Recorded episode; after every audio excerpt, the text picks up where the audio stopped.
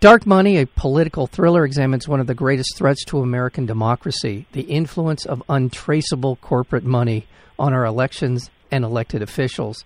The film takes viewers to Montana, a frontline in the fight to preserve fair elections nationwide.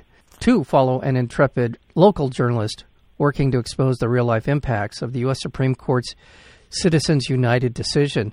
Through this gripping story, Dark Money uncovers the shocking and vital truth of how American elections are bought and sold.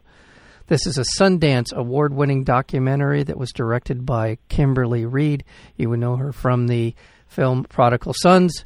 And we are honored and to have have her here today. Kimberly, welcome to Film School. Thank you so much. It's good to talk to you again. Thank you. Uh, yeah, I'm very much enamored with your film for a lot of reasons. Uh, I was in politics. I'm a reformed political uh, uh, consultant and campaign manager. So I have a, a, a bit of an insider view as to how you did this documentary, and I can tell you it is a superbly done documentary from the point of view of someone who's been on the inside, but also someone who understands that sometimes these issues can feel a bit removed from everyday life for most Americans. And you've done this in just a wonderful and a very engaging way. Tell me a little bit about how you came to this subject and and if I'm correct in saying that uh, you were trying to make this something that is easily accessible. Yeah, absolutely. I mean, when you start talking about any financial issue, uh, the first thing you got to worry about is people's eyes glazing over just because, you know, you can only mention like two numbers in a row before it gets really boring. and um, you know, I didn't want to make that film, and I never liked making didactic films. Um, I, I think it's much more important to focus on on questions, and we had a lot of questions about where money was coming from in these uh, campaigns that were going on in Montana. So I was, um, I think, first really hooked by this story. Um, well, I, you know, I first heard about the issue and when the U.S. Supreme Court decision in Citizen United, Citizens United came down in 2010.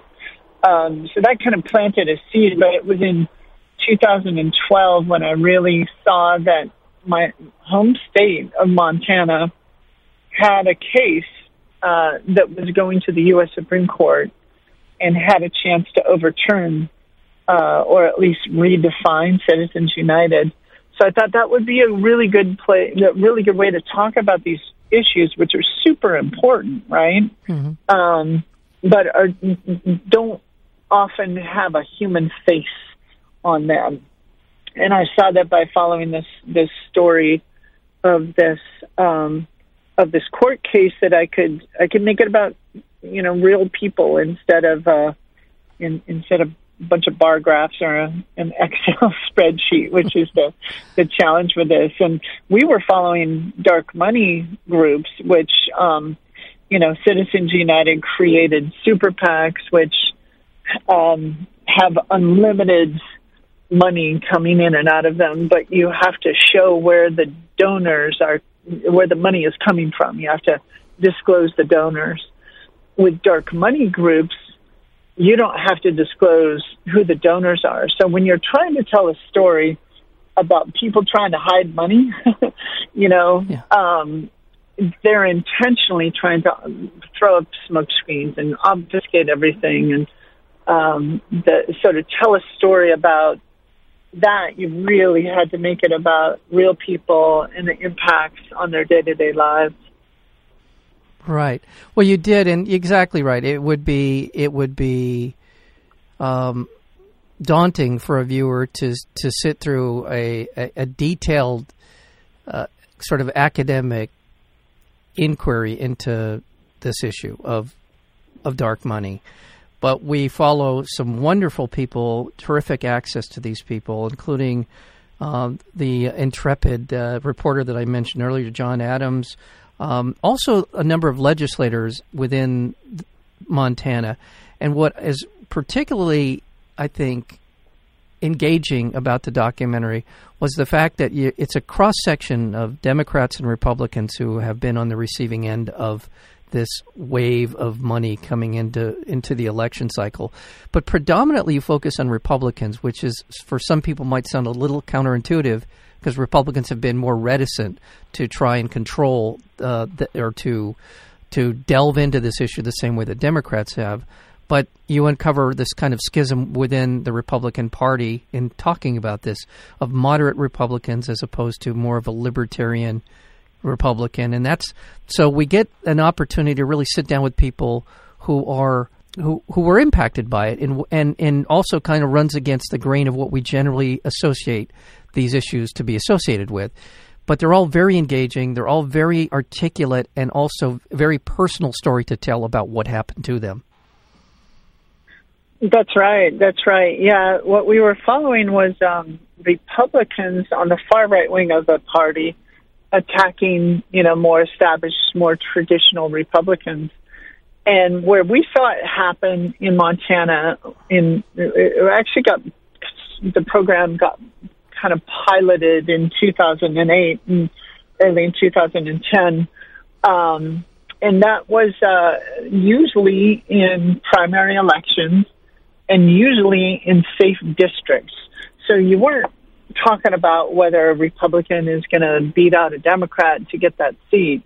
A Republican was going to win that seat no matter what. It, it was about what type of Republican is going to get elected, how pure, I'm using air quotes around the word pure, uh, how pure that Republican is. And um, it, you know, had to do with a couple folks who just wanted to steer the the positions that the Republican Party had. So, yeah, the other thing that you have to to remember about uh, primary elections is there's usually really low voter turnout, and people don't really pay attention to them in the same way that you know, folks pay attention to general elections.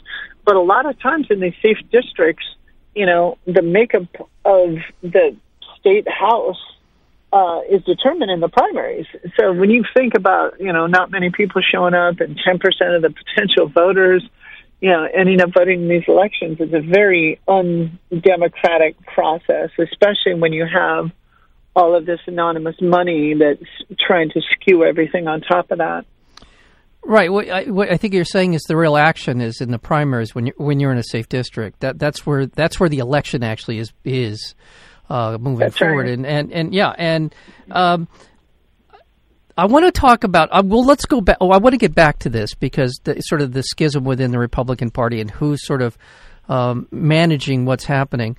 But I also want to explore this history, this really incredible, untold history, at least as far as I know, about Montana and why sort of political reform when it came to financial disclosures was so important. And it goes back to the robber baron era of America goes back to a time, the, sort of the, the waning of the Wild West and this industrialization that was going on. Talk, talk a little bit about this sort of history and this and this reaction to what was what happened during that period of time that caused this uh, financial disclosure culture to evolve in in Montana. Um, yeah, you know, it's uh, it's really uh, long story short, it's an issue of uh, corporate exploitation.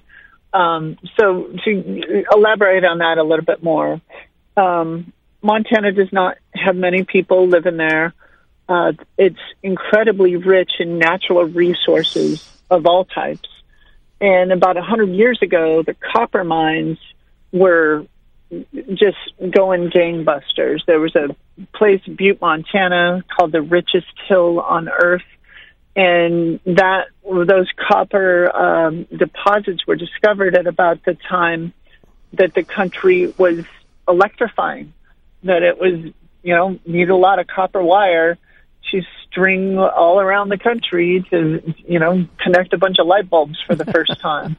yeah. So, as you can imagine, there was quite a rush to pull as much copper out of that hill as possible and there were a bunch of magnates who rushed out to uh, the richest hill on earth uh, to see if they could uh, battle it out and see if you could take over those mines.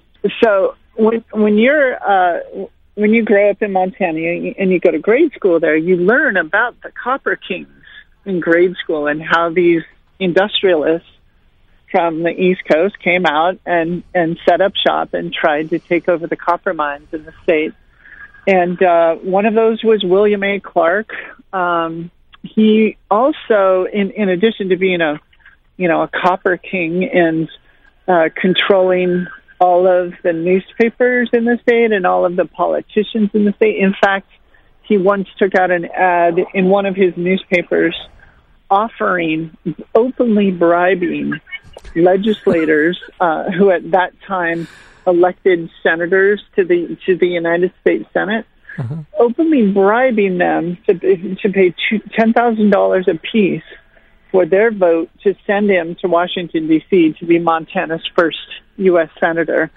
Um, and it actually worked. He had his henchmen standing on the floor of the of the of the house, handing out envelopes full of ten thousand dollars, and it was just like just uh, uh, just such rampant corruption that the the the public got really fed up and passed a ballot initiative um, saying that you know what, no more. We are not going to have any corporate contributions um, to political political campaigns, and that's uh, you know where the Corrupt Practices Act of 1912 came from, and that law stood for about a hundred years until 2012 when I started making this film. When Montana's defense of the Corrupt Practices Act of 1912 uh, was going to the U.S. Supreme Court. And in defending that 100 year old law, that meant that Montana was saying that we've been through this, we've uh, seen how this works, we want to follow this law that we have decided on ourselves, and we feel like that should hold sway instead of Citizens United because of what we've been through. Um, that argument did not work at the U.S. Supreme Court. It was summarily reversed. But in the process of doing that, I really kind of dug into the issue and I realized that my home state of Montana was the best place to look at all these issues of campaign finance and to, uh, you know, as, as we were talking about, to, to put a human face on these issues because, um, you know, it's a spot where people pay close attention to this issue uh, have been doing so for a century, um, and you know don't take it lightly when people come into the state and try to take over the natural resources or the newspapers or the the politicians. And uh, it seemed like a, a, a good and inspiring tale to tell. And on top of that, it was actually a really dramatic and interesting and shocking and twisty, turny kind of mystery novel that was yeah. playing out because we had some really wild disclosures of yeah. of some key evidence that came out. We had some whistleblowers who show up, and it just became a really dramatic tale that I couldn't resist. Well, you, you did a great job of, of uh, summarizing the film. Uh, let me just add one uh, one detail that hopefully will pique people's interest. There's a crack house involved in the story. Okay, that that'll that'll if that doesn't tease them, I don't know what will. Uh, and uh, it is again you, the the fact that you're able to find some really interesting people, it, very uh, relatable people and make this story human, but also make it educational in the sense that it, as a citizen, a citizen's educational guide to what's actually happening and how we need to take back our democracy. Putting aside R's or D's or independence or whatever you might be, we desperately need to take back this process because increasingly we're losing control of it uh, at all all kinds of levels. And Dark Money does a wonderful job of explaining how and why and when and who and all the rest of it. Um, my congratulations to you, Kimberly Reed, for this film, and um, I want to let people know that it, you're going to be at the Nuart uh, on Friday. That's today, July 27th, uh, for a Q and A. Uh, there'll be all kinds of great people there with you. You're, at Saturday, you're going to be shuffling back and forth across the great state of California. You're going to be up in San Francisco for a, a Q&A there, as well as Berkeley on Saturday, as well as a Q&A. Uh, all over the place, but see this film. Uh, you can go to darkmoneyfilm.com to find out more about it.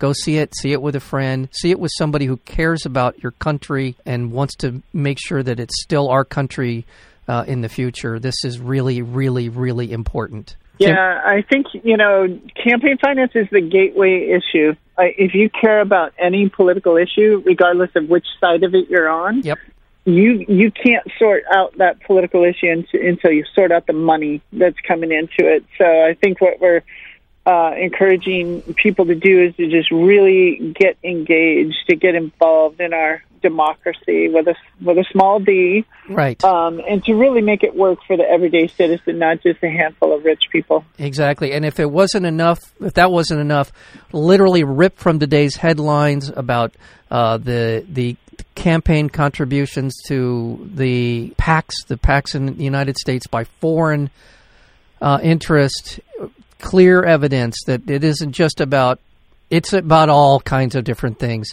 See this film, Dark Money. Go to darkmoneyfilm.com to find out, but it's at the Nuart starting Friday 27th, uh, July 27th, and Kimberly Reed will be there for it, uh, a Q&A. So thank you so much, Kimberly. A pleasure. It's been too long since we had a chance to talk, and uh, this is a great film. You really did a wonderful job with this. So thank you.